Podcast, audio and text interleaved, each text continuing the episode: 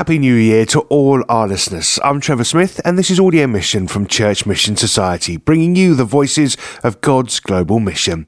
We're embarking on a world tour around the regions where our people in mission are at work today. Month by month, we'll be travelling to Asia, Africa, Europe, and Latin America. We start with Asia.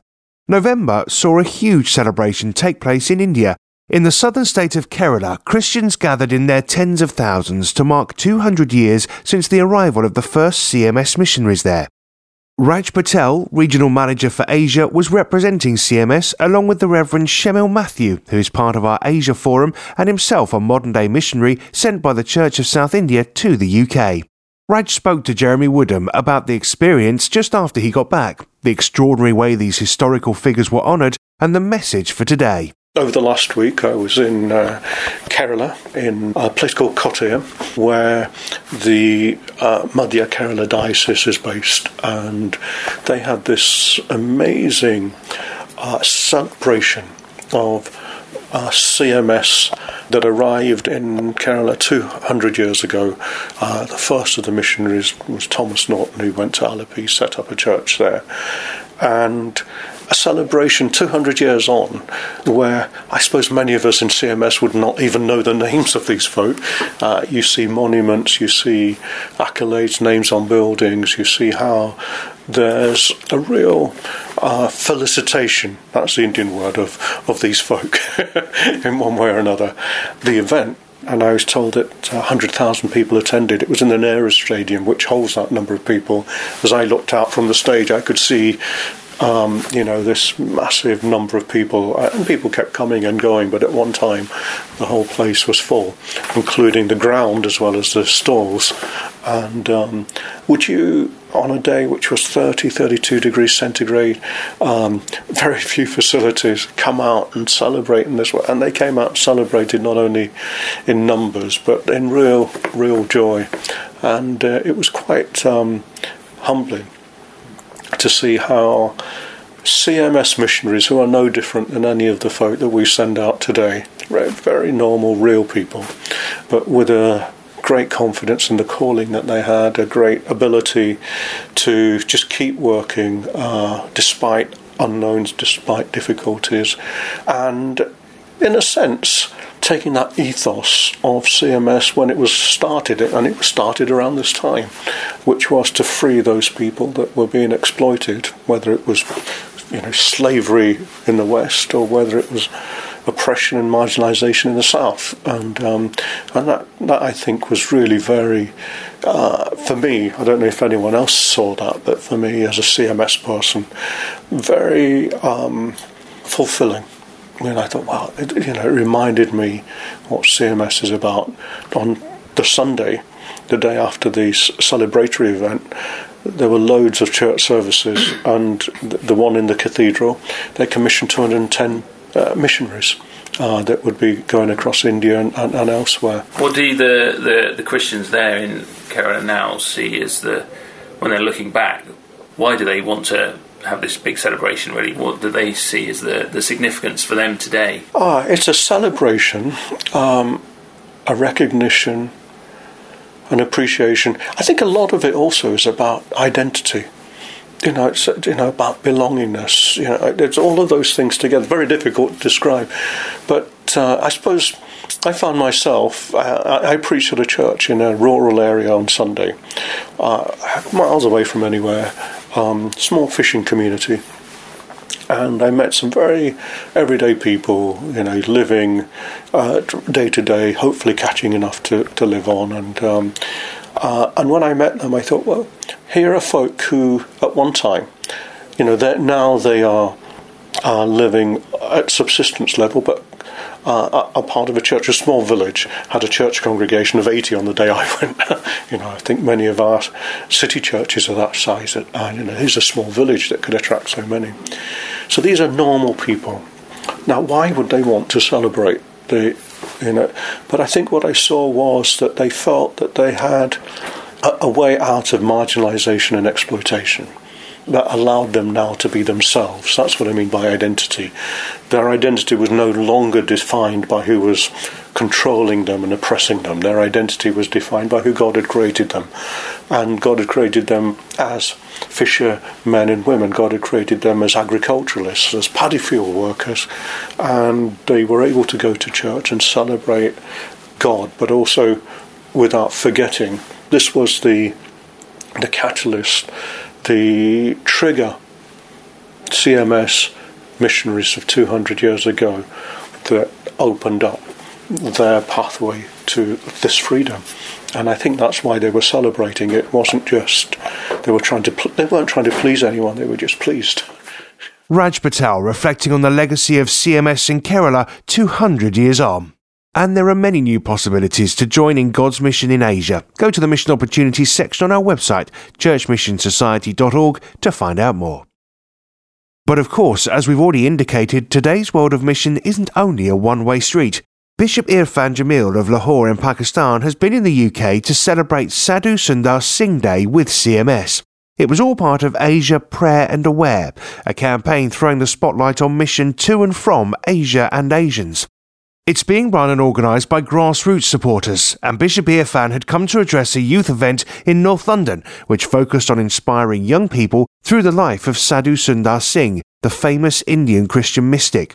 Also attending was Bishop P.K. Samantaroy from India, and this demonstration of cross border unity was one of the many lovely aspects to the day.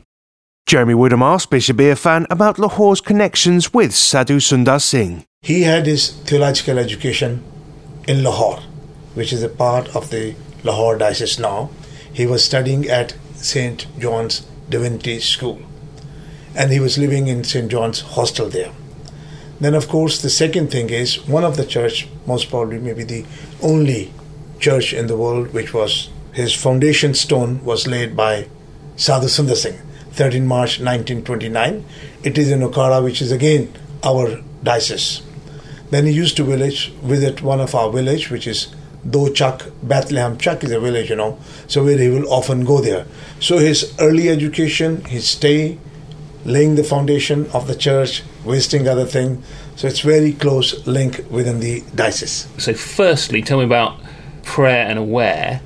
Why you were attracted to be part of that campaign, and then about Sadhu Sundar Singh. What's the significance of, of him in that context? Well, I think prayer and aware, because this is very important wherever you live, I think it's time to pray. Now, if you look at the life of Jesus, he said, watch and pray. So I think prayer and awareness goes together. We have to be aware what is happening socially, economically, religiously, politically all over the world, and then pray situation for wisdom and guidance, for strength for all those people just coming up. Then I think it's also very important as we talk about Sundar Singh in that connection also. Now, Sadhu Sundar Singh was not only a sadhu or a saint for subcontinent, but God prepared him in that part, and from the Asia, from east, he went to the west. He traveled many countries in the Western world, and he was sharing the gospel. So, starting from Jerusalem, you know, when he met Jesus Christ, he immediately went to his father and he said, Father, I have met Jesus. He had a strong personal experience, and which is very, very important. Unless and until you don't have that experience of Jesus, it's hard to preach. So he went and shared his experience, not forcing thing, but sharing how he met Jesus. And then from Jerusalem, his own house, he went to the other part of the world sharing the good news. So it was from Asia to the Western world. And I think the connection continues. Now it's time. We are so grateful people from the Western world went into the Eastern world. But I think now it's our time from our places to give things what God has given us. So in that way, Sadhu Sundar Singh was there from his country going to the place, not forgetting his own people. And I believe that should just continue from our place to the Western world, sharing the good. And he was a gift, not only for this subcontinent, but to the world, as God has given a gift to us in Jesus Christ. So, sharing his ministry. And now it's time for us to pass it on the good news. So, that makes me more exciting about the life of Sadhu Sundar Singh, hmm. and it encourages me to share the gospel with others. Do you see now in action mission going on from your part of the world to other parts of the world? What do you see happening? Everybody is contributing to the society here, in particular England and in Europe also. In the field of education, in the field of medicine, in the politics, people are member in the parliament. So I believe this is our ministry. Now we encourage people that God has not brought you here for green pastures only, not just an opportunity, but I think God has His own way of doing things. So through various ways, whatever God has given you, pass it on to the other. Now, at the Prayer and Aware event, you were together with Bishop Samantaroy from India, um, just across the, the border. What was the significance of that for you? I think number one significance is that we belong to the universal church. Significance that through the blood of Jesus Christ, the human boundaries doesn't make much difference, but it is unity there. Bishop Irfan of the Diocese of Lahore in the Church of Pakistan, celebrating the unity all nationalities can share in Christ. Now we focus on Nepal in the company of someone who is both an old and new friend of Church Mission Society. Old in the sense that he represents United Mission to Nepal, and new in that he only recently took up the post of Executive Director there. Sarah Holmes met Joel Hafvenstein when he visited us in Oxford and got the lowdown on one of the world's most mountainous countries. CMS is one of the founding uh, partners of United Mission to Nepal. Uh, 62 years ago, when Nepal first opened up to the outside world, uh, UMN came together as a, a joining of uh, different mission groups from around the world to serve the people of Nepal. And uh, even to today, we have uh, CMS mission partners serving with us in, uh, in Nepal. There are about 34 members um, of UMN. Some send people, uh, some fund projects, but all of them are uh, coming together for the common work of service in Nepal. And what does UMN in Nepal look like? It looks like a lot of different offices in some of the most remote and poorest bits of the country, uh, where we have uh, small teams that we call our cluster teams, who work with a cluster of local Nepali groups. Uh, and some of those will be groups that have come together to work on uh, disability, helping disabled people, um, or people living with HIV or low caste people on the, the rights of uh, the oppressed. And UMN's cluster team will come alongside them and work with them to help them grow. Uh, to help them grow in a way that makes them better able to um, transform the communities that they're part of and the districts that they're part of, both while the partnership with UMN lasts and afterward. We also work with networks of churches to um, encourage, inspire, and equip them to serve their communities. What about the church growth in Nepal? Well, if you look back um, 70 years, uh, Christianity was banned in Nepal. Uh, Nepalis who converted were kicked out. Uh, the same was also true of uh, certain kinds of Buddhism. When the country opened up, that changed and the uh, church began to grow and uh, has been growing um, at a very quick rate ever since. I wouldn't say there's been exponential growth recently compared to um, the the growth that's been you know steady and fast um, since the country opened up. Um, and a lot of it is people who um, come from lower castes and uh, who are encountering um, many of them for the first time, a worldview that says that they have equal value uh, to anyone from any other caste. Um, and, you know, unsurprisingly, they find that a very attractive idea, and they're drawn to it. People who um, often come from the poorer parts of those communities are uh, coming to the church, um, as well as some from the from the better off. And UMN, you know, by the terms of uh, our agreement with the government of Nepal, uh, we aren't there to convert anyone. We don't convert anyone. Um, we are there to uh, serve people, uh, serve the poorest people, um, and we say we do it in the name and spirit of Jesus Christ. Uh, we're not embarrassed to share why we're there and who we are.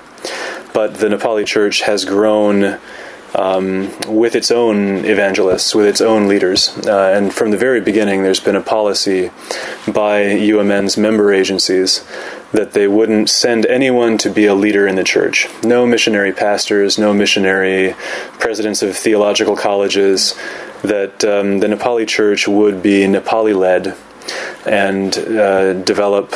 Um, by what Nepali leaders um, felt for themselves as they as they read the Bible, as they prayed, mm-hmm. um, and I think that's been a uh, that vision has borne wonderful fruit in a church that is very distinctively Nepali, a church that doesn't look and feel like a, a, Western export. It's a church that has some very distinctive ways or distinctive feeling ways of, of worshiping and, and praising.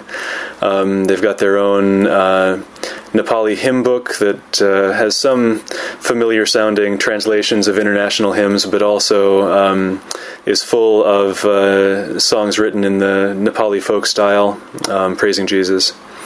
The common practice of prayer in which everyone prays simultaneously, and uh, you know you have hundreds of different uh, prayers rising up from all around the room.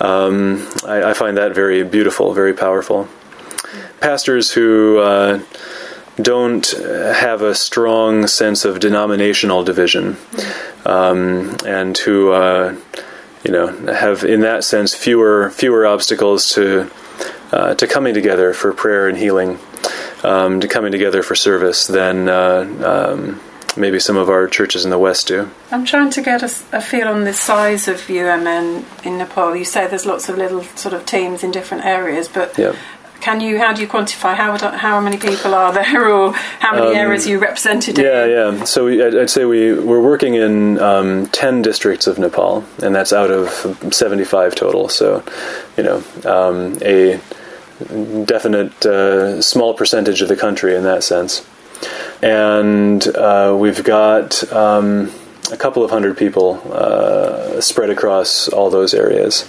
And most of those have been ne- Nepali people? Yep, Yep. Now UMN does have um, a couple of hospitals uh, that we founded.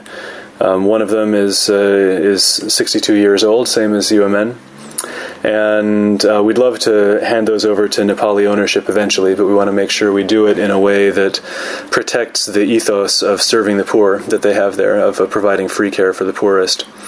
So we're still working carefully on that.